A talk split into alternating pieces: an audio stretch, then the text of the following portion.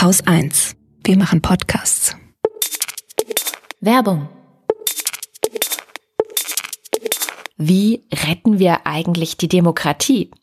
Das bespricht Lisa vom Freiraum Podcast mit Herfried Münkler, dem Politikwissenschaftler. Und vielleicht hat er ja ein paar Ideen, wie man die liberale Demokratie retten könnte.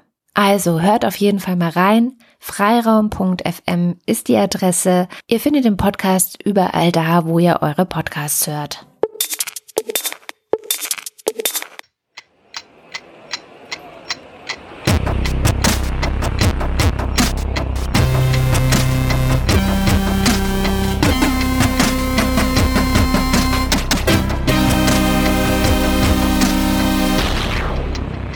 Willkommen zur Wochendämmerung vom 27. September 2019 mit Holger, der allwissende Prophet Klein. Und alles Gute zum Geburtstag, Katrin Rönecke. Dankeschön. Ich habe jede Menge Nachträge mitgebracht diesmal. Ja, aber wir müssen schon noch darauf eingehen, dass wir extrem viele Rückmeldungen bekommen haben, weil du mit dem Klimapaket so unglaublich Ja. akkurat prophezeit hast, was passieren wird. Ja. Also ja, ich glaube, es hat niemand mitgeschrieben, aber so diese. Zumindest, zumindest, dass es äh, im Grunde äh, ausgegangen ist wie das Hornberger Schießen. Das ist äh, so in etwa, wer jetzt nicht weiß, was das Hornberger Schießen ist, das ist eine Sache mit Riesentamtam und Getöse ankündigen, aus der dann hinten raus nichts wird. Es gibt verschiedene Theorien zur Entstehung dieses Begriffs Hornberger Schießen. Schlagt das einfach im Internet nach, wenn ihr wollt. Äh, Es geht um Böllerschüsse, die gemacht werden sollten, weil irgendein königlicher, was auch immer angereist ist, aber ständig Böllerschüsse gemacht wurden, obwohl jemand Falsches angereist ist und als der König dann kam, waren keine Böller mehr übrig oder so ähnlich. ja, nee, hat funktioniert. Da können wir auch kurz, was mir bei diesem Klimapaket wirklich komisch aufgefallen ist oder, oder komisch aufsteht, ist, es bringt nichts. Also das ist ja wirklich, wir müssen das auch nicht weiter aus, größer ausweiten als jetzt, weil jeder hat geschrieben, gesendet, geallest und gesagt, es bringt nichts. Insbesondere die Experten haben gesagt, es Ja, bringt nichts. Das ist eigentlich das größte. Problem. Die Wissenschaftler haben gesagt, das ist Unsinn, was sie da machen. Das äh, wird nicht funktionieren, die Klimaziele einzuhalten. Was ich mich die ganze Zeit frage und was ich mir nicht beantworten kann, ist, warum haben die das so gemacht? Das ist eigentlich das, was mich unter. Warum haben die das so gemacht? Das sieht nach Dummheit aus oder es sieht nach Bestechlichkeit aus. Ich weigere mich aber, mir vorzustellen, dass die Erklärung dafür so einfach ist. Also was könnte der Grund für diesen Unsinn sein? Hm? Es folgt gleich, im Übrigens, irgendwann gehe ich in eine Verschwörungstheorie über, die ich nicht ankündige. also passt gut auf, Äh, liebe passt Kinder. gut auf, liebe Kinder, genau. Also, es gab so ein paar Kommentare, die geschrieben und gesagt haben, na ja, das taugt zwar nix, aber es ist das erste Mal, dass wir eine gesetzliche Möglichkeit bekommen, an Stellschrauben zu drehen. Und sagen, nee, das funktioniert nicht, da muss jetzt die Autoindustrie, muss mehr liefern oder wir müssen mehr Kohlekraftwerke abschalten oder sowas. Mit anderen Worten, die aktuelle Bundesregierung hat im Grunde einen Satz an Reglern geschaffen, der bedient werden kann von einer besseren Bundesregierung, die tatsächlich sich um Klimaschutz Sorgen macht, was ja möglicherweise bei der nächsten Bundestagswahl 2021 unter Beteiligung der Grünen passieren könnte. Wir wissen es nicht. Ne? Die Grünen sehen ja im Moment sehr stark aus. So, und wie ich dann so überlege, hm, das könnte was Positives sein, könnte was Positives sein, äh, könnte aber auch, okay, ich kündige sie an, hier meine Verschwörungstheorie, könnte aber auch sein, dass das der Versuch ist, den grünen Knüppel zwischen die Beine zu werfen. Die Grünen sind im Moment in sehr vielen Landesparlamenten vertreten. Dieses Klimagesetz muss durch den Bundesrat. Die Grünen könnten in den Bundesrat äh, dieses Klimagesetz einfach abbügeln, können sagen, ihr habt doch nicht mehr alle Tassen im Schrank. So nicht. Haben sie ja auch angekündigt. Haben sie angekündigt, dann geht's in den Vermittlungsausschuss, dann haben wir halt nicht 10 Euro pro Tonne CO2, sondern 12,50 Euro. Am Ende werden die Grünen dem Ding zustimmen, weil nämlich, man darf dabei nicht vergessen, für Politiker ist in erster Linie ja relevant, was sich in Wahlergebnissen ausdrücken lässt. So, und deren Blick ist immer zuerst auf den politischen Gegner gerichtet. Und vor niemandem müssen Union und SPD derzeit mehr Angst haben als vor den Grünen. Hm. Vor den Nazis haben sie keine Angst, weil sie in weiten Teilen selbst ähnlich denken und froh sind, dass es so die Schmuddelkinder gibt, die sagen, was die Regierungsparteien sich nicht zu sagen trauen. Ein Freund von mir, der irgendwann mal sagte, ach, weißt du, ich bin ganz froh, dass es lange her, als das Nazi-Problem noch nicht so offensichtlich war. Er hat gesagt, ich bin ganz froh, dass wir die Na- Nazis hier im Dorf haben. Dann muss ich mich wenigstens nicht mit den Russlanddeutschen prügeln, sondern das machen die. Ja, ist so eine Haltung Ja, das ist unterstelle aber ich. auch eine, naja, gut. Ja, ist zynisch. Ja. So eine Haltung unterstelle ich SPD und Union tatsächlich. Also, die Grünen müssen im Bundesrat zustimmen, müssen. Sonst sind sie nämlich die Klimaschutzverhinderer und kriegen das bei den nächsten Wahlen um die Ohren gehauen und reingerieben. Ja? Wenn sie aber zustimmen, was sie eigentlich nicht können, weil ja kein ernstzunehmender Grüner dem Ding zustimmen kann, außer Kretschmann vielleicht als Also U-Boot der, selbst Auto, als der, U-Boot der ne? Autoindustrie. Also, so. ja, selbst der, genau. Also, wenn sie das aber doch tun, also zustimmen, was sie ja müssen, dann besteht immer noch die Hoffnung, als ich gucke jetzt durch die Regierungsbrille, ne? Ja. dann besteht immer noch die Hoffnung, dass es die Partei, die Grünen, intern zerreißt Weil eigentlich können die dem ja nicht zustimmen. Hm. Das heißt, die haben vielleicht die Hoffnung, dass sie sich bis zu den nächsten Wahlen aufreiben.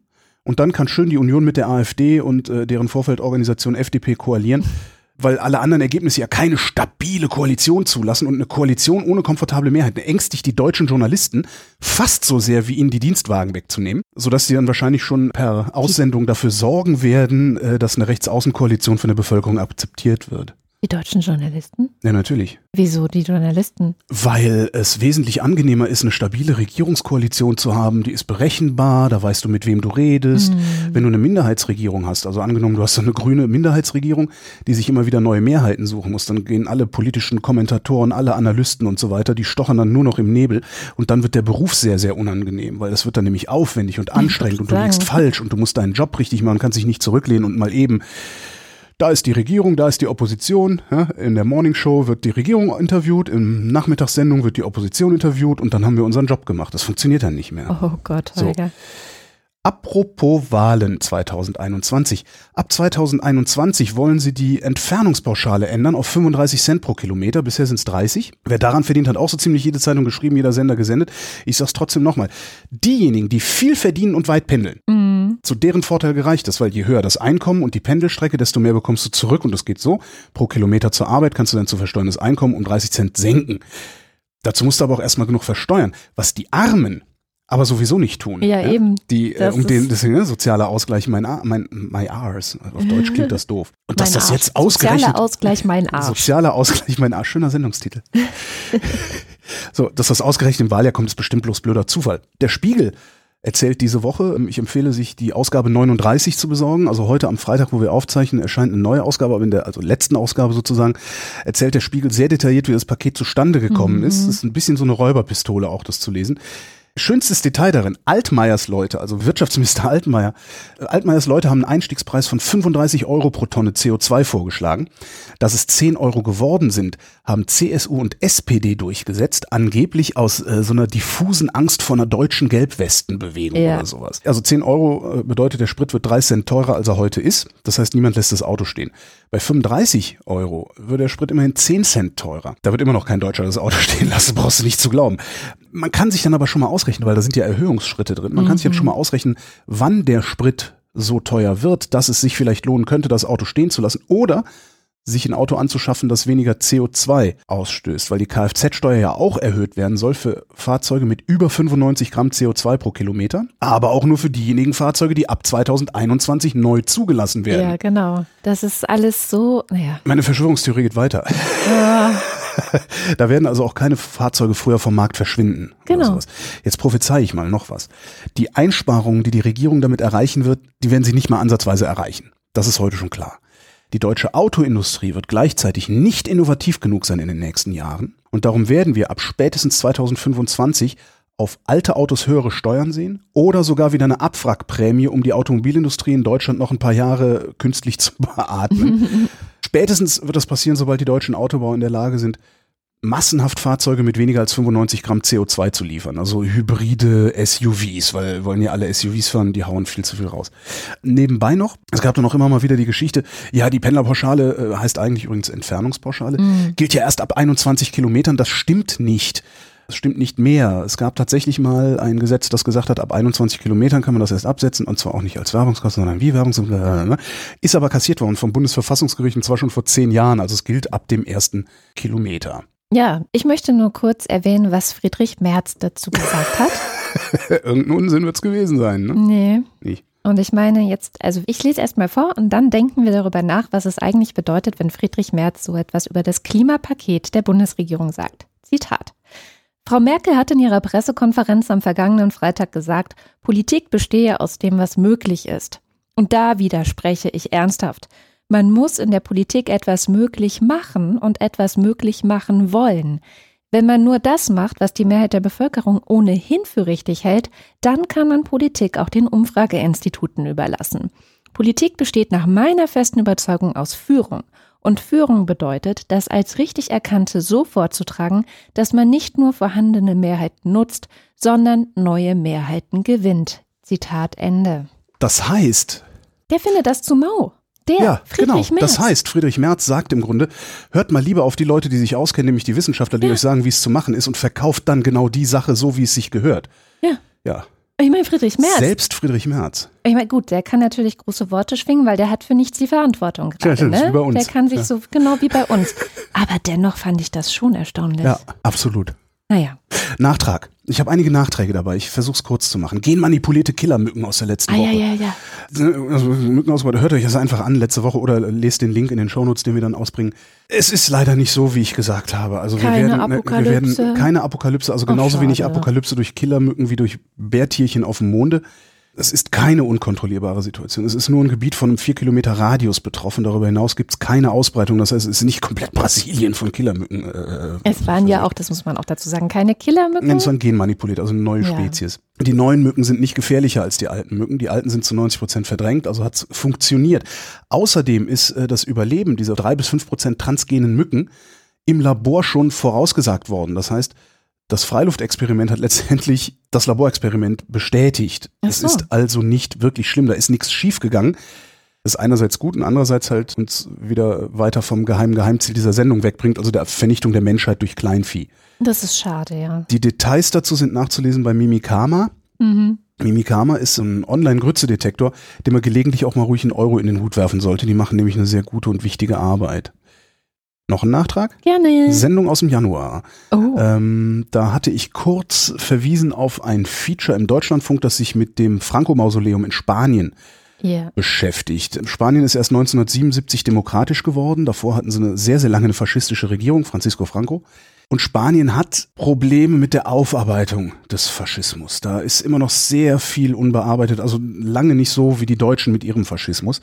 Es gibt in Spanien das Tal der Gefallenen. Das ist ein riesiges Mausoleum, das praktisch vom ersten Tag im Amt Franco angefangen hat, durch Zwangsarbeiter aus seinen KZs bauen. Gab es auch bei Franco gab es auch KZs bauen zu lassen. Das Ding, also das Franco begraben, das Ding ist eine Pilgerstätte für Rechtsextreme und das Parlament hat seit ein paar Jahren gesagt, wir würden das Ding gerne umwidmen.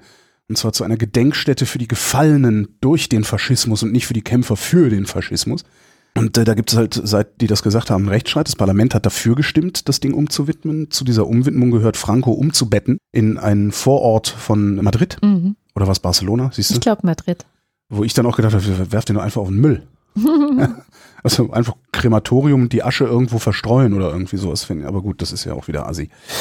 Gab einen Rechtsstreit, weil Frankos Familie, was ich auch so krass finde, das Mausoleum gerne so behalten wollen würde. Stell dir vor, Hitlers Familie würde sagen, nein, wir wollen aber ein Hitler-Mausoleum in Nürnberg. Ist jetzt natürlich noch monströser, was, was wir Deutschen angerichtet haben Ja, oder unsere Vorfahren, aber trotzdem. Jetzt hat der spanische oberste Gerichtshof gesagt, Frankos Gebeine dürfen exhumiert werden und Franco darf umgebettet werden in einem Madrider Vorort. Hier habe ich es mir auch aufgeschrieben. Äh, Worauf ich eigentlich nochmal hinweisen wollte, habe ich auch im Januar gemacht. Es gibt dieses Feature vom Deutschlandfunk, es heißt Das Tal der Gefallenen. Und da geht es dann auch um Spanien und seine frankistische Vergangenheit. Das Ding ist noch online, kann sich jeder anhören, sollte sich jeder anhören. Auch da hatte ich im Januar auch schon gesagt, kriegt man ein bisschen mehr Verständnis dafür, warum die Katalanen sagen, der Faschismus ist noch nicht vorbei. Mhm. Ich habe ja, keine auch wenn Ahnung. man jetzt im Fernsehen gesehen hat, wie die Leute zu dieser Stätte pilgern. Also ich meine, das ist ja, ja. das ist schon ein bisschen so, als würdest du ein nationalsozialistisches Denkmal klar, ja. mitten in Berlin haben, Ja. wo aus der ganzen Bundesrepublik die Nazis hinpilgern und Rosen hinlegen und weinen. Ja, ja, nicht mitten in Berlin, das ist ja, auch ein bisschen außerhalb. Gut. Aber äh, Madrid, äh, ja, trotzdem Hauptstadt halt. halt äh, so halbe, ne, Soldatenfriedhof halbe, als wäre da ein Mhm. riesiges Mausoleum, da ist Hitler aufgebahrt und die Nazis pilgern dahin, so ungefähr würde das dann aussehen. Das Ich habe keine Ahnung, wann dieses Feature vom Deutschlandfunk gebilderstürmt wird. Äh, falls es depubliziert wird, habe ich es befreit. Kurze Mail an mich, dann kann ich eventuell helfen. Ich hätte noch einen Nachtrag. Noch einen. Na, mach mal. Letzte Sendung. Gemütlich. ja, genau. Letzte Sendung hatte ich ja gesagt, wir sind zum Wachstum verdammt, weil Kredite zurückgezahlt werden müssen. Mhm. Ähm, und dann habe ich ein bisschen daran gezweifelt, dass wir dazu verdammt sein müssen, weil Beispiel Wohnungsbau. Baue auf Kredit und muss den mit Zinsen zurückzahlen. Ja, jetzt sind die Mhm. Mieteinnahmen. Wenn ich die Mieteinnahmen so gestalte, dass ich die 1% Zinsen, 3% Tilgung zahlen kann, meinetwegen noch ein Prozent für Instandhaltung zurücklege, dann ist die Wohnung nach 30 Jahren bezahlt, wenn ich 5% des Herstellungspreises als Miete nehmen kann. Mhm. Bei 3000 Euro Kaufpreis wären das 12,50 Euro Kaltmiete im Monat, nur so für den Hinterkopf. Das erscheint mir jetzt nicht so, dass ich jedes Mal die Miete erhöhen muss, Nö. ich kann das so Gebäude dann halt. Inflation halt, ne? Aber sonst. Ja, die kommt ja auch nur daher, dass wir die Geldmenge ausweiten müssen, weil wir Wachstum haben. Ja, stimmt. ne? Also das ist so, und genau da bist du, da bist du beim Problem. Es hängt alles mit allem irgendwie zusammen, sodass du nicht nur auf den Wohnungsbau isoliert gucken kannst, sondern auch sehen musst, Baustoffe werden möglicherweise teurer. Regularien ändern sich. äh, Der Bauarbeiter will mehr Geld, warum auch immer. ne? So, dann habe ich gedacht, gut, es gibt da ja so Theorien, Postwachstumsökonomie, Nico Pech und was es alles so gibt. Habe ich versucht, mich einzulesen und mich unmittelbar verzettelt. Das kenne ich. Äh, Ich kann es hier nicht referieren. Also es ist dermaßen umfangreich, dass ich irgendwann mal wirklich ein ausführliches Gespräch zum Thema mit irgendjemandem machen muss, der sich da wirklich auskennt. Eins jedenfalls scheint klar, in einer Postwachstumsgesellschaft sind halt die Vermögen und Einkommen gleicher verteilt, als sie es jetzt sind. Ja. Ja. Und wir alle arbeiten viel weniger, vor allen Dingen deshalb, weil wir viel weniger konsumieren und stattdessen reparieren und selbst versorgen und solche Sachen machen. Ich finde die Idee der Postwachstumsgesellschaft sehr charmant. Ich habe aber auch alles, was ich brauche, sodass es mich praktisch nichts kostet, mich sofort zur Postwachstumsgesellschaft zu erklären. Konsum zurückfahren, nicht mehr so viel arbeiten und so. Ne? Ich brauche, Mhm. wenn ich hingehe und mir aufschreibe, was das Nötigste ist, was ich brauche, muss ich nicht mehr als fünf Stunden die Woche arbeiten. Wenn ich jetzt allerdings vom Nötigsten ausgehe, dann haben alle Menschen in der Bundesrepublik längst genug, selbst die Ärmsten. Ja. Ja? Denn wenn wir mal ehrlich sind, die Dinge in unserem Besitz und unser Reiseverhalten, das ist alles nicht nötig, sondern das sind genau die Dinge, an denen die Werbung andockt, weil wir letztlich im Grunde unmündig sind, sodass man uns Bedürfnisse einreden kann, die wir gar nicht haben, um dann Dinge uns zu verkaufen, die wir gar nicht brauchen. Reise. Mhm. Ja? Da wird dann immer Völkerverständigung, Inspiration, andere Kulturen kennenlernen und so weiter. Aber red doch erstmal mit allen Menschen deiner Stadt, wenn du Inspiration brauchst. Mhm. Mach doch mal. Oder dein Dorf, dein Kiez. Ja?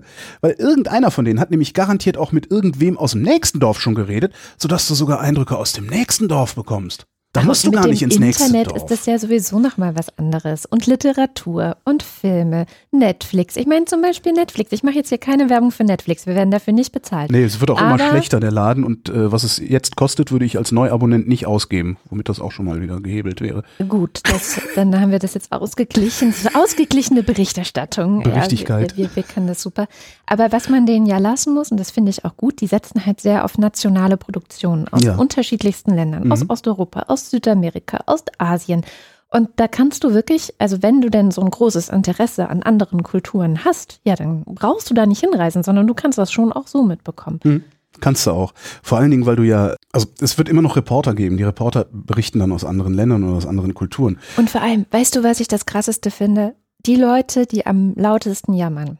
Jetzt, ne, wir können es uns dann nicht mehr leisten. Nennen wir sie mal die untere Mittelschicht, ja, die tatsächliche untere Mittelschicht. Die also nicht, Leute. nicht die eingebildete Mittelschicht, zu der Ja. sich Friedrich Merz zählt, sondern die echte untere Mittelschicht.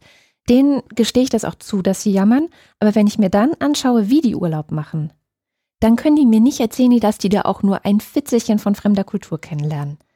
In den meisten Fällen. Du meinst so all-inclusive eine Woche City Ja. für 500 Euro. ja. Ja, natürlich. Das Das, nein, nein, da, da lernst du überhaupt nichts kennen. Und das ist nämlich auch der Trick. Also ich, meine, ich war in meinem Leben, hätte ich vielleicht vorher ausrechnen sollen, insgesamt drei Monate in Südostasien unterwegs. Davon habe ich eine Zeit nasebohrend in der Hängematte gelegen. Ja. In einer anderen Zeit bin ich sogar zu einer Hochzeit in Thailand eingeladen worden, habe da mitgefeiert, ohne dass ich ein Wort verstanden habe.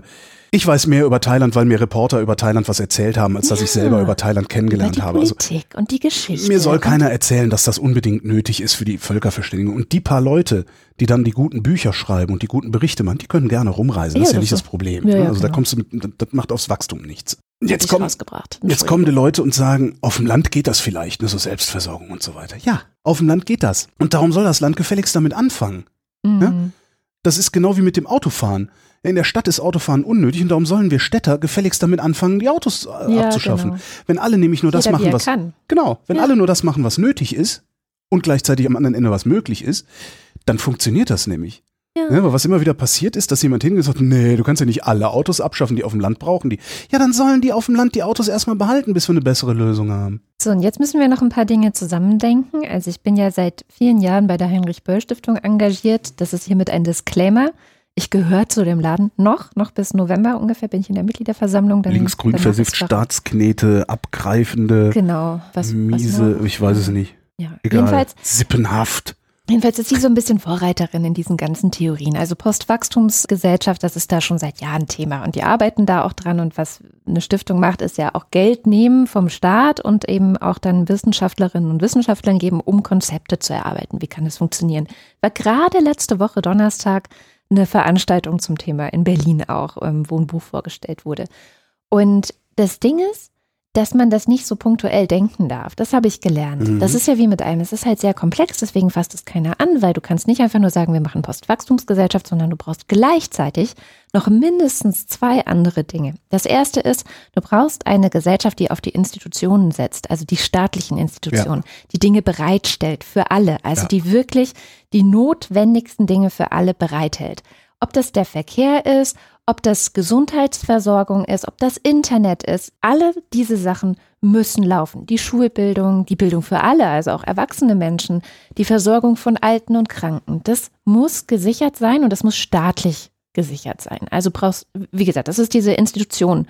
Fixierung, die dabei wichtig wird. Und das Zweite, was die Böll-Stiftung gerade zu dem Thema macht, ist öffentliche Räume. Und das finde ich wahnsinnig spannend. Das ist gerade so ein Fokus auch in der Stiftung, der gesetzt wird, dass sie sagen, wir haben in den vergangenen Jahrzehnten vor allem eines verloren und das sind öffentliche Räume, wo sich die Menschen treffen und gemeinsam Dinge tun. Ja. Ob das der Tanzcafé für die alten Leute ist, der Spielplatz für die jungen Leute und dazwischen alles Mögliche von Universitäten, von Konzertveranstaltungen, von Sportveranstaltungen und so weiter. Die sind verloren gegangen. Das ist der auch von mir öfters mal lächerlich gemachte Begriff der Freiräume. Das bedeutet nämlich eigentlich nichts anderes, als dass Menschen sich in diesen Räumen versammeln können, um dort zu tun, was sie wollen. Die Freiheit ja. zu haben, dort zu tun, was sie wollen. Und das ist halt nicht die Shopping Mall, nee. wo sich die Leute heute versammeln, denn da tust du, was der Grundstücksbesitzer will. Da gilt Hausrecht, da gilt überhaupt gar nichts anderes. Ja, hast du recht. Interessant übrigens, wo du sagst Institutionenfixierung. Da sind wir wieder bei meiner Wiederhinwendung zur SPD oder möglichen mhm. Wiederhinwendung zur SPD wegen Saskia Esken und Norbert Walter Borjans. Die fordern zum Beispiel Institutionenfixierung, dass sowas wie diese riesigen Stromleitungen, ne, also Südlink und sowas, dass das in Staatsbesitz gehört. Das haben nicht die Strombetreiber, ja. ne, die, die, die auch den Strom verkaufen, zu besitzen, sondern das hat dem Land zu gehören. Und da haben sie wieder recht, weil das Teure am Strom ist nicht dessen Erzeugung, sondern das Teure am Strom ist dessen Verteilung. Das, das lassen die sich bezahlen. Das Problem an allen diesen Dingen ist, dass wir eine Spaltung zwischen Bürgern und Staat haben. Ja. Der, die Bürger, die sagen, die da oben und der Staat, der sagt, ja, weiß ich nicht. Also der, der so ein bisschen auch tatsächlich viel mehr von der Wirtschaft, ich will jetzt nicht klingen wie die AfD, aber die enger mit der Wirtschaft zusammenarbeiten, weil sie davon mehr profitieren, als dass sie zu sehr für ihre Bürger was zur Verfügung stellen. Um's mal ich versuche es mal neutral auszudrücken. Das Problem ist ja, dass die Bürger auch gleichzeitig die wirtschaftenden Subjekte sind. Das ja, Problem genau. ist, glaube ich, dass wir, dass wir mittlerweile Unternehmen haben, Konzerne haben, äh, eine Industrie haben, auf deren Bedürfnisse, also auf deren betriebswirtschaftliche Bedürfnisse ja. letztendlich Rücksicht genommen wird. Und das wird volkswirtschaftlich verargumentiert. Ja, wenn wir äh, die Arbeitsplätze. Wenn, genau die Arbeitsplätze das ist ja immer das, das einfach, ja. beliebteste Ding. Ja, mein Gott, ne? dann arbeiten wir halt alle weniger, dann brauchen mhm. wir halt auch nicht mehr so viele Arbeitsplätze. Kann man ja genauso sagen. Ist natürlich eine Zumutung und zwar im psychologischen Sinne, weil ne, ich muss komplett neu denken lernen. Das ist ja immer so ein bisschen das Problem dabei. Und du weißt nicht, ob es richtig ist, was du da neu denkst. Kann halt auch genauso gut in die Hose gehen. Ne? Darum ja. Konservatismus. Und das Problem ist eben, dass kein Bürger in diesem Land bereit ist, dem Staat mehr Geld zu geben, um Institutionen zu stärken zum Beispiel. Ja. Oder überhaupt dieses gemeinsame, dieses, der Staat ist eigentlich ein von uns gemeinsam geteiltes Konstrukt, das ja. dafür sorgen soll, dass es allen gut geht. Das funktioniert halt nicht. Und ja. eigentlich müssten wir alle im Anfang und sagen, so, ja, weiß ich nicht. Wie zum Beispiel in Berlin gab es eine Bürgerinitiative, die versucht hat, gemeinsam das Stromnetz von Berlin zu kaufen. Ja. Hat das nicht sogar geklappt? Nee, das war das Wasser, was wir gekauft haben. Ne? Was wir, so, und das hat nämlich nicht geklappt. Und da fängt's an.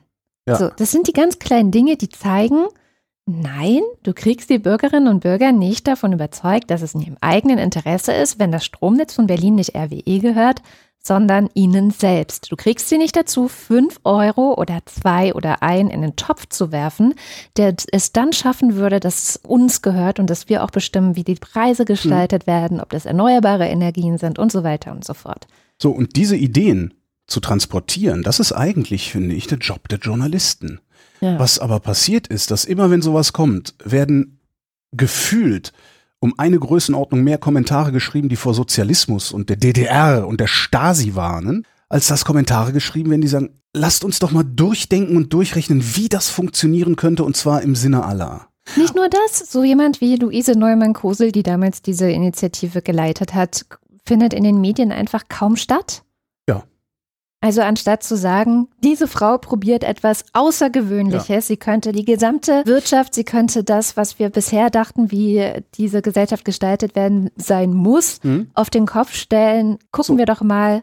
Nö. Da, dann gehören die Netze, gehören dann meinetwegen, ich weiß es gar nicht, Vattenfall? Ne? Mhm. Vattenfall bucht Werbung in den Zeitungen und in den privaten äh, Sendern, gelegentlich auch in den öffentlich-rechtlichen Sendern. Die können das ein bisschen abwettern. Was sie aber nicht abwettern können, ist, dass Vattenfall Druck auf den Ministerpräsidenten von Brandenburg ausübt. Und dieser Ministerpräsident von Brandenburg, der dann ja in regionalen öffentlich-rechtlichen Rundfunk zu Wort kommt, da Agenda-Setting betreibt. Ja, und wenn er zu irgendwas gefragt wird, ganz schnell die Kurve dahin kriegen kann. Also er sagt, außerdem verlieren wir Arbeitsplätze in der Lausitz, wenn die Berliner ihr Dingsbums rekommunalisieren und so. Das ist ein, ein ziemlich perfides System der Besitzstandswahrung und ich bin nach wie vor der festen Überzeugung, dass diejenigen, die ja eigentlich diesen Teufelskreis durchbrechen können, die Journalisten sind, sie müssten es nur mal tun. Sie müssten endlich mal aufhören, Angst zu haben vor ihrem Publikum, vor ihren Werbekunden und so weiter und so fort. Das äh, Postwachstumsthema, ich, ich hänge mal ein paar Texte zum Thema in die Shownotes. Mhm. Es gibt von den Blättern, also Blätter für deutsche und internationale Politik, gibt es ein ganzes Buch, das ist der Postwachstumsreader. Darin sind zusammengefasst alles mögliche, 30 also Aufsätze, die über die Jahre in den Blättern erschienen sind zum Thema.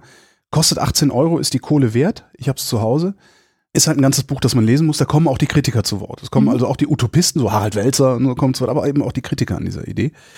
Die Krautreporter haben eine mehrteilige Serie zum Thema gestartet. Die gibt's eigentlich nur per Abo. Achtung, Werbung, ohne dass ich dafür bezahlt werde. Ich habe ja, als die Krautreporter gestartet sind, hatte ich die mitgefundet und dann ganz schnell mein Funding wieder eingestellt, weil ich gedacht habe, also ihr Arschgeigen, wie ihr euren Laden fahrt, das ist ja nicht zu ertragen. Dann hast du mich jahrelang agitiert und hast gesagt, ja, die ist ganz gut, ne? so dass ich vor paar Wochen ein neues Abo, also das ist ja so ein Mitgliedsding, also auch so Crowdfunding, so ein bisschen wie hier mhm. die Wochendämmerung, kostet fünf Euro im Monat das Mindeste, was man da einzahlen kann. Das ist das bestangelegte Geld, was ich im Moment für irgendwelche Abos äh, von irgendwelchen Medien ausgebe. Kann ich echt empfehlen. Was sie halt machen, ist, man kann Artikel verschenken, den Link so konfigurieren, dass jeder den lesen kann für lau. Und das machen wir mal mit dieser Postwachstumsserie mhm. äh, in den Shownotes hier. Ende. Diese Woche war auch UN-Klimagipfel in New York und der wurde so ein bisschen beeinflusst durch die Demo, auf die ich ja letzte Woche nach der ja. Sendung gegangen bin zusammen mit meinen Kindern, zusammen mit vielen anderen Kindern. Es war sehr viel los. Ich glaube, in Berlin waren es irgendwie, jetzt habe ich die Zahlen nicht nachgeguckt, aber irgendwas 230.000 oder so. Eine Viertelmillion. 1000. Es war echt viel los. Wir kamen da an und wussten überhaupt nicht, wo wir hingehen sollen, weil alle Straßen verstopft waren, weil du nicht wusstest, äh, wo ist eigentlich der, der Anfang, wo ist das Ende. Es war schon echt sehr beeindruckend. Und ich möchte nicht wissen, wie viele Leute hingegangen wären, die einfach nicht hingehen konnten, weil man einen Beruf hat, der es einem nicht erlaubt, mal eben loszuziehen. Ja, oder äh, ich habe von Schulen gehört, wo die Lehrerinnen und Lehrer sich quergestellt haben und gesagt haben, wir schreiben hier Klausuren und mhm. wenn ihr da hingeht, kriegt ihr schlechte Noten. Was ich, wo ich auch denke, was stimmt nicht mit euch? Übrigens gab es eine Umfrage und zwei Drittel der Eltern dieser Kinder, die so da demonstrieren gehen, finden das gut und ein Drittel findet es nicht gut seitdem ich diese Zahl gehört habe, frage ich mich, ob das eigentlich eine gute Nachricht ist. Wenn zwei Drittel ist erstmal viel und dann frage ich mich aber, was stimmt mit dem restlichen Drittel eigentlich nicht? Ähm, sind ihre Kinder. Aus, aus unserer linksgrün versifften Perspektive ist das natürlich eine totale Katastrophe, dass diese Leute das nicht begreifen. Aber äh, gleichwohl ist schon viel. Ist es halt so, auf eine solche Demonstration zu gehen, um die Politik zum Handeln aufzufordern. Das ist kein Naturgesetz, dass man das so machen muss. Das hat auch nicht der liebe Herrgott äh, so beschlossen, dass das gemacht werden muss, sondern es ist letztendlich eine Meinung. Die Meinung, dass ein solcher Ausdruck zu einem bestimmten Ergebnis führt. Mhm. Und wenn ein Drittel der Meinung ist, dass dieser Ausdruck nicht geeignet ist, zu diesem Ergebnis zu führen, dann finde ich das erstmal gut.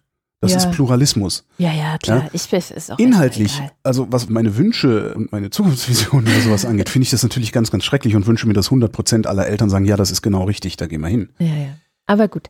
Dann das schönste Bild zur Demo hatte äh, das Zentrum für politische Schönheit, ich glaube auf Twitter. Die haben so ein Bild von vor einem Jahr, wie Greta Thunberg vor ihrer Schule saß, alleine mit ihrem Schild, wo drauf steht Schulstreik für das Klima. Und sie sieht wirklich sehr einsam aus. Und dann ein Jahr später diese Bilder von den hunderttausenden Demonstranten auf der ganzen Welt. Und das ist also, ja. dazu geschrieben. Und jetzt erzählt uns nochmal, dass eine einzige Person nichts ausrichten ja. kann. Und das ist schon toll. Also, dass das einen solchen, wie nennt man es denn, dass das ein solcher Impuls war, dass die sich dann, das, das, das, das ist schon nach super. wie vor faszinierend. So, jetzt hat sie wieder eine Rede gehalten beim UN-Klimagipfel und hat eigentlich im Grunde die ganzen PolitikerInnen, die da aus aller Welt waren, eines gefragt. Das wurde dann auch zum Hashtag wie könnt ihr es wagen? Ja? ja? Wie konntet ihr es wagen, meine Träume und meine Kindheit zu stehlen mit euren leeren Worten? Und How dare you ist das Englische, wie könnt ihr es wagen? Das, wie gesagt, ein Hashtag in den sozialen Medien geworden. Und das Erstaunliche ist, also die Rede empfehle ich, kann man sich auf jeden Fall anschauen, die ist sehr, sehr schön, die ist sehr bewegend. Man sieht, hm. dass sie wütend ist, dass sie wirklich wütend Fängt ja so, ist. so wütend, dass sie sogar das Heulen anfängt. Tränen ja. in den Augen auch, genau. Und dann ging es natürlich wieder los, auch in den sozialen Medien. Wir kennen das, die ganzen Arschgeigen. Schießen sich auf Greta ein, inklusive auch diverse PolitikerInnen, die sich da nicht so schade für sind. Und die schönste Reaktion, die sie dann einfach gepostet hat, war, ich verstehe ehrlich nicht, warum Erwachsene ihre Zeit darauf verschwenden, über Teenager und Kinder zu spotten und sie einzuschüchtern dafür, dass sie wissenschaftliche Erkenntnisse verbreiten. Ich denke, sie müssen einfach sehr eingeschüchtert von uns sein. So. Und das Ganze hat auch einen Grund. Also Greta hat in dieser Rede auch angekündigt, das ist hier nur der Anfang. Es ist richtig, dass ihr eingeschüchtert seid so. Mhm. Und sie haben es tatsächlich gemacht. Und zwar war die Nachricht vom Montag, glaube ich, dass Greta und ein 15 weitere Kinder und Jugendliche dieser Fridays for Future Bewegung, die können nicht nur demonstrieren und reden halten, sondern sie sind jetzt hingegangen und verklagen die fünf größten CO2-Emittenten der Welt. Verklagen? Nee, die haben Beschwerde eingereicht. Verklagen ist das die nicht. Haben angekündigt, dass sie die verklagen werden. Ah, okay. Und zwar auf der Basis ihrer Rechte als Kinder. Es ja. gibt äh, bei der UN eine Charta für Kinderrechte seit 1989. Und in dieser Charta steht, dass, oder Charta steht, dass Kinder ein Recht darauf haben, also ein Recht auf das Leben, ein Recht auf Gesundheit und ein Recht auf Frieden. Und das nehmen sie jetzt eben her, zu sagen, okay, diese fünf größten CO2-Emittenten der Welt, das mhm. sind wir, mhm. Deutschland. Platz vier, ne, glaube ich. Ja, Argentinien, mhm. Brasilien, Frankreich und die Türkei. Die Regierungen dieser Länder versuchen sie jetzt mit Unterstützung von mehreren international renommierten Anwaltskanzleien mhm. auf Basis eben dieser Grundrechtecharta der UN zu verklagen. Das ist einer von vielen Präzedenzfällen, die dann versucht werden zu schaffen. Ne? Also wir haben das kleiner Verweis auf eine andere Sendung bei Haus 1, die Klimawende. Da haben wir auch ähm, einen Bauern aus Schleswig-Holstein besucht, der versucht, die Bundesregierung zu verklagen, weil er Ernteausfälle hatte. Es gibt auch. es gab noch eine Hallig, die, glaube ich, geklagt hat wegen Überschwemmungen und, und irgendwie. Es gibt verschiedene. Weltweit irgendwie so einzelne Klimaklagen. Die, ja, mhm. es gibt Menschen aus Indonesien, die verklagen wiederum andere Regierungen weil sie von Wirbelstürmen eben betroffen sind und da vertrieben wurden. Und man sieht an all diesen ganzen Klimaklagen, es gibt echt schon relativ viele. Es gibt auch eine aus Südamerika, der verklagt, glaube ich, RWE. Also ja, ja, so auch so, ja, genau. Also so ein paar Fälle. Und das Problem, das Problem ist immer das gleiche, dass diese Leute es nicht schaffen zu beweisen, ja. dass ihr Schaden die direkte Folge ist von einem Fehlverhalten, sei es jetzt eine Firma mhm. oder eines Landes. So. Da hakt es immer, das kriegen die nicht hin. Das müssten sie aber, zumindest Regeln oder Urteilen Gerichte bisher noch immer so.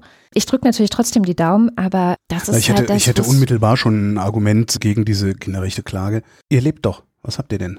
Ja? Gesundheit. Also, ihr seid doch gesund. Was habt ihr denn? Also das ist, ne, die, die Frage ist, wie, wie weit wird dieses mhm. Gericht in die Zukunft gucken? Ne? Also, es sind ja jetzt, wenn du weiße westliche Kinder meinst, dann muss ja. das Gericht in die Zukunft gucken, aber guck in andere Länder, da muss es das nicht stimmt. in die Zukunft gucken. Ja. Also da gibt es schon Betroffene und, und auch das Thema Frieden. Aber du hast schon recht. Also das ist alles ein bisschen wackelig noch und trotzdem, jetzt stell dir einfach nur vor, es sind jetzt diese 15. Auch die sind natürlich, stell dir vor, die haben einfach die gleiche Vorbildwirkung wie Greta Thunberg. Den gleichen Impuls. Dann stehen in einem Jahr anderthalb Millionen in Berlin auf der Straße. Oder anderthalb Millionen Kinder verklagen Regierungen. Ja. Und das finde ich gar nicht so unwahrscheinlich. Wir bekommen immer mehr Hinweise darauf, was denn tatsächlich direkte Folgen des Klimawandels ja. sind. Also es wird ja immer konkreter, mhm. die Wissenschaft wird auch immer konkreter und sie, sie nehmen ja immer mehr dieses könnte, dieses Konjunktiv sprechen, wird ja weniger, sondern sie sagen, das ist so. Mhm. Das ist die Folge von dem, das ist die Folge von dem. Und ich glaube, dass das, wenn man das so zusammenführt, in den nächsten Jahren noch eine gewisse Dynamik ergeben könnte, dass man mit Klagen wirklich was erreicht. Zumal äh, die Auswirkungen des Klimawandels von alleine noch eine ganz andere Dynamik kriegen werden, weil wir einfach nicht aufhören, die Atmosphäre aufzuheizen. Dann wird sowas, eine Meldung aus der Woche war auch, dass auf der italienischen Seite des Mont Blanc Massivs ein Teil eines Gletschers einzustürzen droht, mhm. äh, wo sie jetzt so Radarmessungen machen und so, weil das Ding mit 50 Zentimetern pro, Ta pro Tag er wandert aber witzig schnell. Also so, dass sie gesagt haben, ey, hier gibt's langsam ein Problem und das ist nur weil die Temperaturen steigen. Ja. Also sowas werden wir wahrscheinlich viel häufiger sehen und damit. Und was vielleicht, was bisher immer passiert ist, es wird auf Schadensersatz geklagt, aber vielleicht ist es ja möglich, über sowas wie den Menschenrechtsgerichtshof der EU oder sowas auf Gesetze zu klagen. Ja. Also zu sagen, ihr Regierungen seid verpflichtet, Gesetze zu schaffen, ja. die zum Einhalten des Klimavertrags wirklich geeignet sind. Und ihr müsst euch darauf prüfen lassen, dass sie dadurch wirklich das einhalten können. Ja, und dann gucken wir uns jetzt mal ähm, Klimaschutz in Bayern an. Nee, das war gar nicht Klimaschutz, sondern das war, glaube ich, Stickoxid in Bayern, wo eigentlich längst die Landesregierung, ich krieg's nicht mehr hundertprozentig zusammen, per Gericht dazu gezwungen wurde, sich an bestimmte Regeln zu halten. Und sie macht es halt einfach nicht. Weswegen die Umwelthilfe ja gesagt, okay, dann wollen wir jetzt Erzwingungshaft für den Ministerpräsidenten, glaube ich, war das, was ich total lustig finde. Ja, sowas. Das Problem ist, sie werden es nicht tun. Das heißt, das ganze Ding wird in den demokratischen Prozess kippen. Das heißt, es wird Jahre dauern. Viele, viele Jahre wird es dauern. Mehrere Legislaturperioden, bis das dann auch wirklich selbst bei dem beim stockkonservativsten Wähler angekommen ist, dass man die CSU nicht mehr an der Regierung beteiligen darf, dass man wahrscheinlich auch mindestens die Hälfte der CDU nicht mehr an der Regierung beteiligen darf. Das wird irgendwas bringen, Ah, aber ich halt fürchte wieder. zu spät. ja, ja, ja. Das ist eigentlich eher so das. Friedrich Merz übrigens, nur eben erwähnt, hat dann irgendwann diese Woche äh, entweder selber getwittert oder twittern lassen. Man weiß ja. das bei diesen Leuten ja nie so genau. Dass also, wenn er eine 16-jährige Tochter hätte und die so einen Stunt machen wollen würde wie Greta Thunberg diese Woche, äh, dann würde er ihr das verbieten.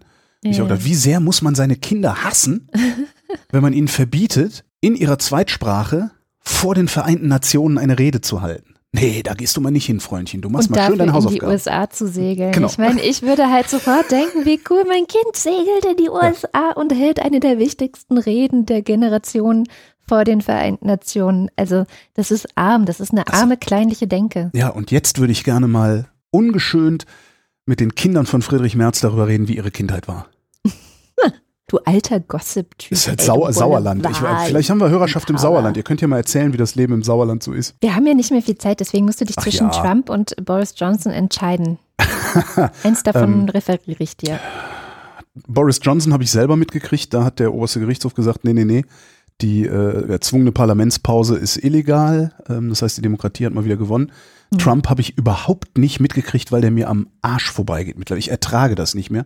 Das was vermutlich auch seine Masche ist. Nee, nee, das, da würdest du mir was Neues erzählen. Okay, ich werde die ganzen Sachen zu Johnson und Brexit und wie es jetzt weitergehen könnte verlinken. Es ist sowieso noch nicht klar, was passiert. Also ich fasse es trotzdem kurz zusammen. Entweder gibt es Neuwahlen oder nicht. Die Opposition will erstmal eigentlich erstmal keine Neuwahlen, weil die Gefahr bestünde, dass dann Wahlkampf ist. Während des Wahlkampfes ist dann der 31. Oktober und dann auf einmal, hups, sind sie ohne mhm. Deal aus der EU raus. Deswegen sagen sie, wir machen das mit den Neuwahlen eigentlich erst, wenn Boris Johnson dafür gesorgt hat, dass die EU diese Frist nochmal verlängert. Mm, sie arbeiten jetzt aber an einem, weil er das wird er nicht tun. Ne? Er äh, ja die Frage ist jetzt viel, jetzt erzählst du mir doch was Neues, verdammt nochmal. Würde die EU diese Frist verlängern? Ja, ist die, stimmt. Ja, Komm stimmt. Also schwach Natürlich. sind wir, ja. Hm. Wieso schwach? Wir sind ich hab die Schnauze voll. Wir sind grustig, wir sind immer noch eine Familie. Und jetzt arbeitet aber die Opposition auch daran, also sie haben sich, sie haben sich jetzt festgelegt, keine Neuwahl, wenn No Deal Brexit droht, aber sie arbeiten daran, ob eventuell sie trotzdem ein Misstrauensvotum durchbringen, mhm. dann einen Übergangspremierminister stellen, das könnte Corbyn zum Beispiel sein, und der handelt dann mit der EU aus, dass es eine Verlängerung gibt und dann gibt es die Neuwahlen. So, das ist gerade, glaube ich, der Plan. Ob das klappt, wissen wir am Freitagmittag um kurz vor zwölf leider noch nicht. Mhm. Die USA. Also, es gibt ein Impeachment-Verfahren, also ein Amtsenthebungsverfahren gegen Donald Trump. Warum? Hat er eine Praktikantin gevögelt? Nein. Das ist aber auch ein bisschen arg 90er. Ähm, Nancy Pelosi, das ist die Demokratenführerin, hat sich entschieden, das diesmal zu versuchen. Das ist deswegen sehr bemerkenswert, weil in der Vergangenheit Nancy Pelosi immer die war, die gebremst hat und gesagt hat, nein, wir machen kein Impeachment-Verfahren, nein, weil das würde uns am Ende nur schaden und Trump könnte sich als Opfer darstellen und so weiter und so fort. Und diese Argumente sind natürlich nicht vom Tisch. Ja? Also, dass Trump wenn jetzt ein Impeachment-Verfahren eingeleitet wird und äh, Leute angehört werden und verhört werden und so weiter, dass er sich als das Opfer und Hexenjagd und wir kennen die Vokabeln halt. alle schon äh, aus der Vergangenheit, das ist völlig klar und das Verfahren selber ist das Problem. Das Verfahren ist nämlich so, Donald Trump, Präsident, man kann ihn anzeigen, das kann das Repräsentantenhaus beschließen, dass er eben, dass das eingeleitet wird, mhm. dieses Verfahren offiziell und da die Demokraten im Repräsentantenhaus gerade die Mehrheit haben, haben sie das auch gemacht und konnten das auch machen. Dann kommt es zu Anhörungen. Mhm. Die Anhörungen sind aber vor dem Senat. Im Senat äh, ist eine republikanische Mehrheit ja. und keine demokratische Mehrheit. Und diese Anhörungen sind sowas wie Beweise sammeln. Ne? Also mhm. die Demokraten dürfen da schon auch dann mögliche Zeugen laden. Das ist, vor allen Dingen führt das ja dann, ähm, das ist ja, glaube ich, auch das, worauf es letztlich ankommt, zu einer furchtbaren Schlammschlacht. Also wir erinnern uns an Kenneth Starr, mhm. den äh, Sonderermittler heißt es nicht, also den Sonderermittler im Fall Clinton, ja. der Typ, der ja irgendwie, da, der ja wirklich eine Hexenjagd gemacht hat, weil er ja auch noch äußerst frigide war und prüde. Ja. Aber im Grunde sind es diese Anhörungen und die Beweisaufnahme, die dazu führt, dass der Präsident unter maximalen Druck gestellt wird. Ne? Und ja. Clinton hat es ziemlich geschadet damals. Ja, ne? ja, sehr. Gut, dennoch müsste dann, wenn dann sozusagen die, die Anhörungen vorbei sind, die Beweise gesammelt sind, die Zeugen gehört wurden, müsste der Senat mit einer Zweidrittelmehrheit entscheiden, dass sie Donald Trump des Amtes ja. entheben.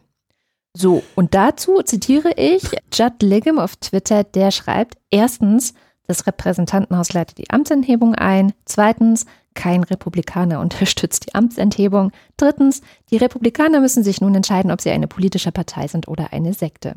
Und das ist leider das Problem. Das wollte ich gerade sagen. Also kann ja sein, dass die Republikaner auch oder dass ein, ein hinreichender Teil der Republikaner nur darauf wartet, um ihn dann im Senat ja. rauszukanten. Weil ich kann mir nicht vorstellen, dass denen das nicht peinlich ist.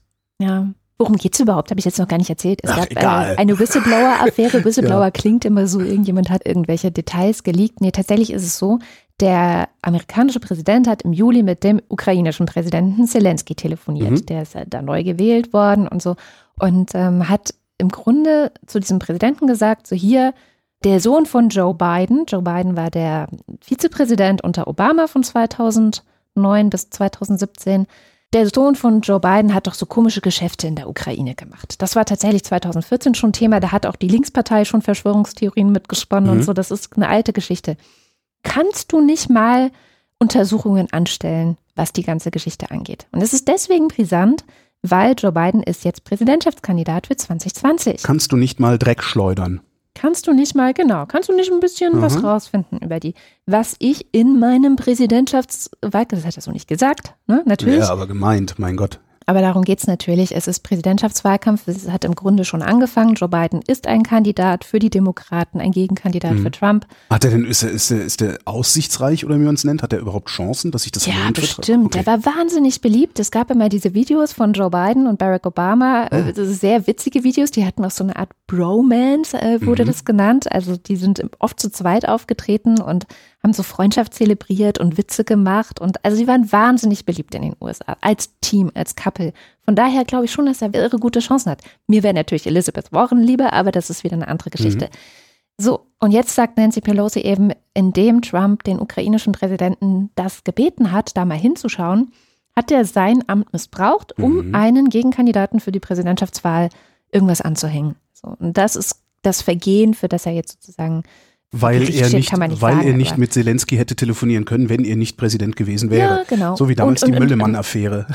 Ja, es sind auch so ein paar, ja. äh, da sind auch so ein paar Sätze gefallen. Zum Beispiel hat er gesagt, die Vereinigten Staaten würden ja sehr viel für die Ukraine tun und das sei ja umgekehrt nicht immer der Fall. Ne? Schönes Land haben sie hier. Wäre ja. doch schade, wenn ihm was zustößt. Ja, genau so in der Art. So. Und das Ganze hat eben jetzt ein sogenannter Whistleblower geleakt. Das ist einfach jemand vom Geheimdienst. Mhm und zwar ist es so, dass die Gespräche, die US-Präsidenten so führen, Telefongespräche, die werden auch schon unter Barack Obama war das üblich, die werden transkribiert, nicht, also ne? inzwischen transkribiert, aber unter Obama war es noch so, dass zwei, drei Leute haben zugehört und haben mitgeschrieben. Okay. Mhm. Und haben dann ihre Mitschriften verglichen und dann wurde eben ein gemeinsames die Dokument. Die offizielle Version, die Wahrheit. Ja, genau.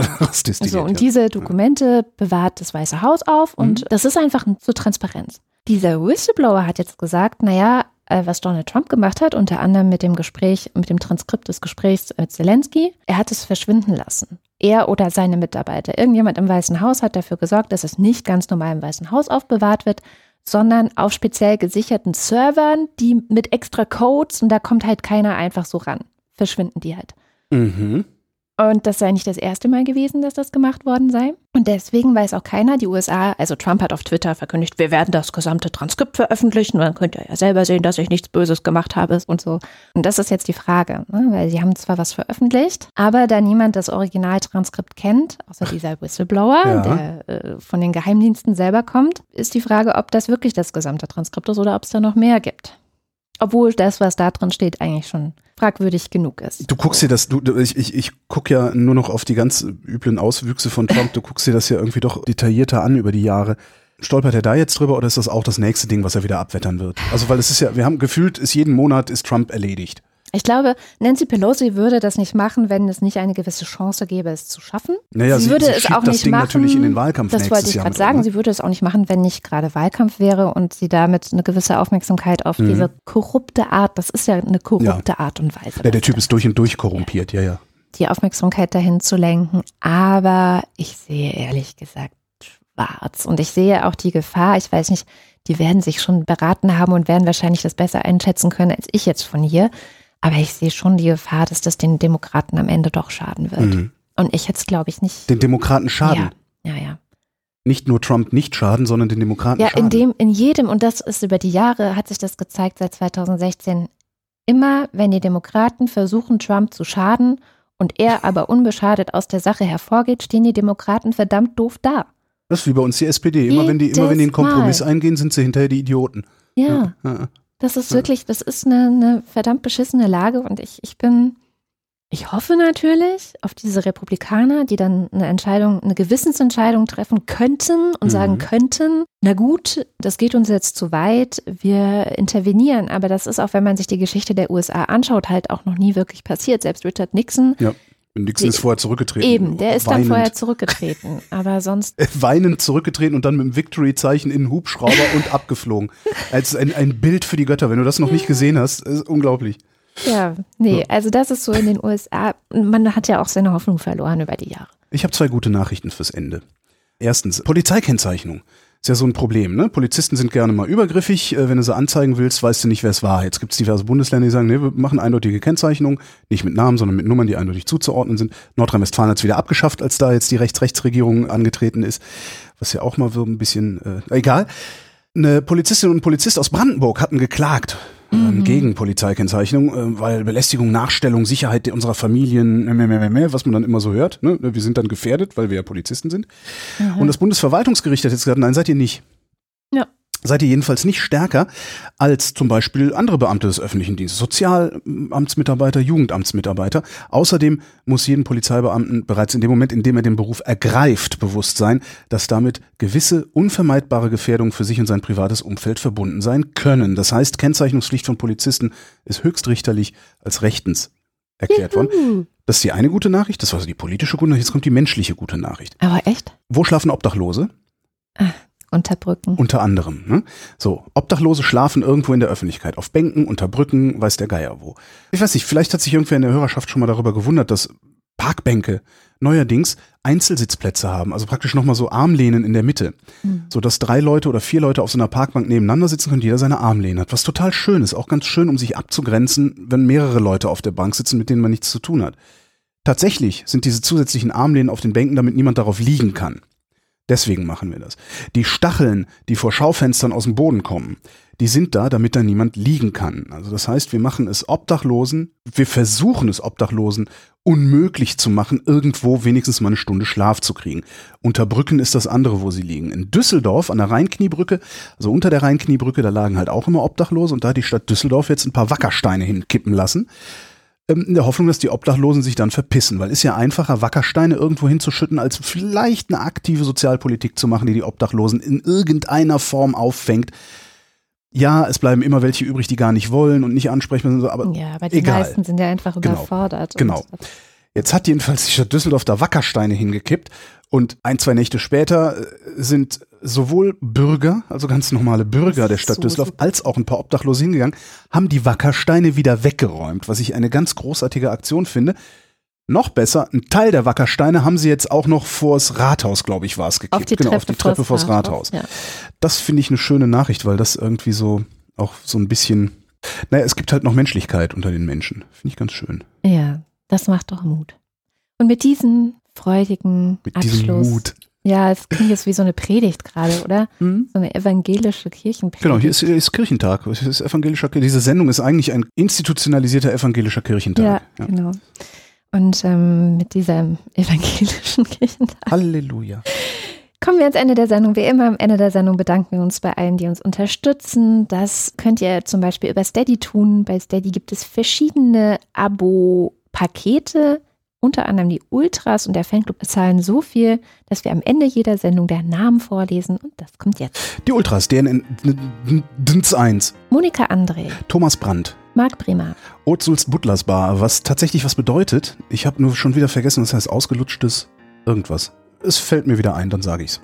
Oliver Delpi, Mathis Derjong, Reto Di Giotto Isla Bella, Markus Dietz, Roger Eberling, Christopher Etzel, Erik Fröhlich, Norman Holz, Adrian Hönig, Katharina Hüll, Caro Janasch, Matthias Johansen. Antjot Kästner, Ich bin so klug. K-L-U-K. Moss de Tecki, Dominik Neise. Robert Nieholm, Michael Salz. Jörg Scheckis, Roman Jo- Schlauer. Joachim Urlas, FUN van Fan. Jens Viehweg, Lars von Hof-Hunold. Bernd Wagner, Wehmüller. Justus Wilhelm, It's me, hooray, Wing Commander Lord Flashard. Mann, schreib mal wieder was Neues da rein. Hey du, Christel Meth, Wurst ist alle. Der Fanclub.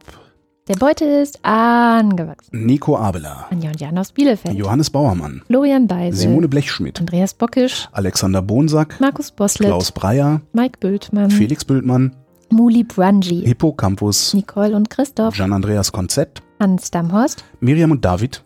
zur Kreuzigung, die Tür hinaus, linke Reihe anstellen, aber jeder nur ein Kreuz. Ich weiß, wo man es kriegen kann, wenn man es braucht. Andreas Dietzel. Elina Eickstedt, Claude Fankhauser. Matthias Flader, Oliver Förster. Olli Frank, Wolfgang Fröhlich. Helge Georg, Die Muxi Girls. Anja Klage, Burkhard Gnivos. Benjamin Großmann, Ricardo Gatter. Jan Heck. Nils Hesse. Es ist noch Suppe da. Andreas Jasper. Und kam in Pantin ein Junge daher, so rief er. Junge, bist du ne Bär? Philipp Kaden. Captain Käffchen, Edna Krabappel. Oliver Kraus, Markus Krause. Stefan Krause, Magali Kreuzfeld. Thomas und Corina, Dunning Kruger. Oliver Kohlfink, Michael Lamertz. Sebastian Lenk. Detmar Liesen. Ich finde das ja eine ganz gute Idee, so Lifehacks mit in den Abspann mit einzuschmuggeln. Florian Link. Sabine Lorenz, Ines und Mike Lüders. Rene Ludwig, Bei McDonalds kann man beim Vegan TS bis zu vier Beilagen wählen. So kann man sich auch vier vegane Patties für je einen Euro zusätzlich drauflegen lassen. Man nimmt vier der fünf Patties und hat so vier Scheiben Beyond Meat für vier Euro, während man für eine Packung zwei Stück allein schon 3,50 zahlt, woraufhin äh, in den letzten Kommentaren stand, dass es gar nicht Beyond Meat ist, oder war es ein Tweet, ein Reply auf Twitter? Es ist wohl gar nicht Beyond Meat, was äh, McDonalds verarbeitet, sondern irgendwas anderes. Im Übrigen habe ich letzte Woche auf einer Autobahnfahrt diesen Burger ausprobiert. Ich finde ihn ganz schrecklich, aber äh, es ist reine Geschmackssache. Matsch und Mäuschen, Martin Meschke, Robert Meyer, Johannes Möller, Claudia Mondkind, Christoph Eule Müller, Johannes Müller, Thorsten W. Noll, Satapatik, Oliver Paulsen, Nora Hoffmann und Peter Schmäler, Josef Porter, Thilo Ramke, Marco Richter, Christian Rohleder, Pia Römer, Sven Rudloff, Ruth Rutz, Jürgen Schäfer, Christian Schluck, Raimo Schmidt, Christian Schmidt, Niklas Schreiber, Jens Sommerfeld, Marie Stahn, Christian Steffen, Christian Steifen, Ines und Tina Eli und Johann, and the Masters of Universe. Äh, äh, Martin Unterlechner, Fabian Fenske, Andrea Vogel, Yannick Völker, Heraklit von Ephesos, Elegia von Uxarien, Stefan Wald, Nies Wechselberg, Tobias Wirth, Stefan Wolf, Christopher Zelle, Uwe Zieling Sabrina Zeug. und Simon Ziebart. Vielen herzlichen Dank. Auch von mir. Und das war die Wochendämmerung vom 27. September 2019. Wir danken für die Aufmerksamkeit. Tschüss.